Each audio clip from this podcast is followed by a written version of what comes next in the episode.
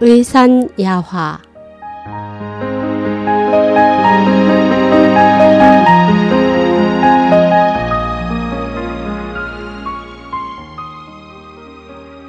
잃어버린 후에야 깨닫는 것.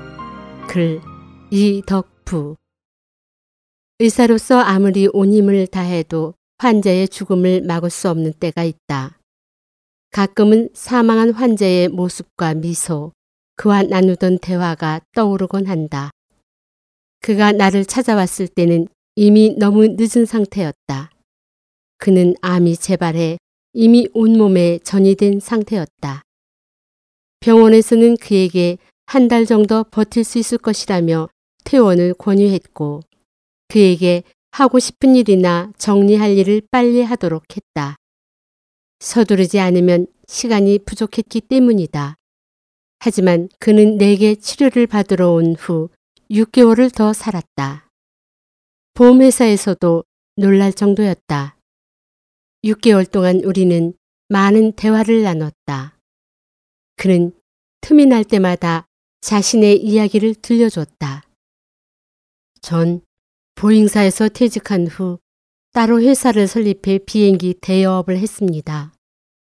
우리 회사는 처음에 한두 대로 시작했지만 나중에는 48대의 비행기를 가진 업체로 발전했고 세계 각지의 상업 및 민간 항공회사에 빌려주었습니다. 제가 벌어들인 돈은 컴퓨터로 계산해야만 할 정도로 많았어요. 하지만 지난 몇 년간 제 생활은 아주 힘들었어요. 심지어 추수감사절이나 성탄절조차 대부분 비행기에서 지내야 했습니다. 가족 생일 모임에는 한 번도 참가하지 못했어요. 거액의 수표를 주는 걸로 선물도 대신하죠.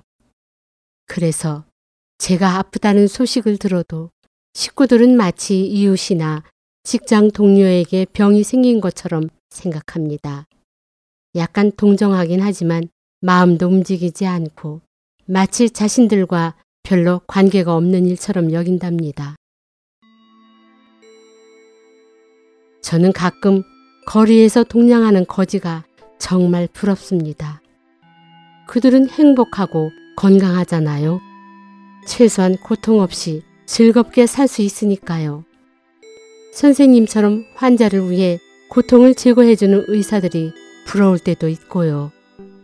전 제가 가정의 행복을 가져다 주었다고 생각했지만 그들은 행복하지 않았어요. 아들의 생일 소원은 아빠가 집에 돌아오셨으면 좋겠어요. 라는 것이었습니다. 사실 가족에게 필요한 것은 저라는 사람이었지 수표가 아니었어요. 하지만 당시에 저는 이런 말을 하는 가족들이 어리석다고 느꼈습니다. 아내가 병에 걸렸을 때도 저는 여전히 외국에 있었습니다. 지금은 저를 필요로 하는 사람이 아무도 없습니다. 돈은 주변 사람들과 나를 아주 멀리 갈라놓았고 다시는 회복할 수 없는 상태가 되었어요. 지금 제가 가족이 필요할 때면 그들도 제가 했던 것과 똑같은 방법으로 저를 대합니다. 바로 수표를 써줘요. 그것도 제가 번 돈인데 말이죠. 그는 떠났다.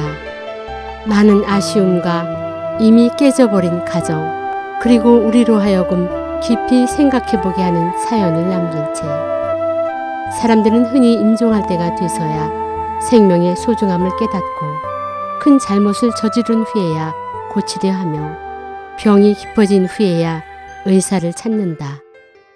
하지만 그때에는 천진이 이미 흩어져 버려 더는 따라잡을 수 없다.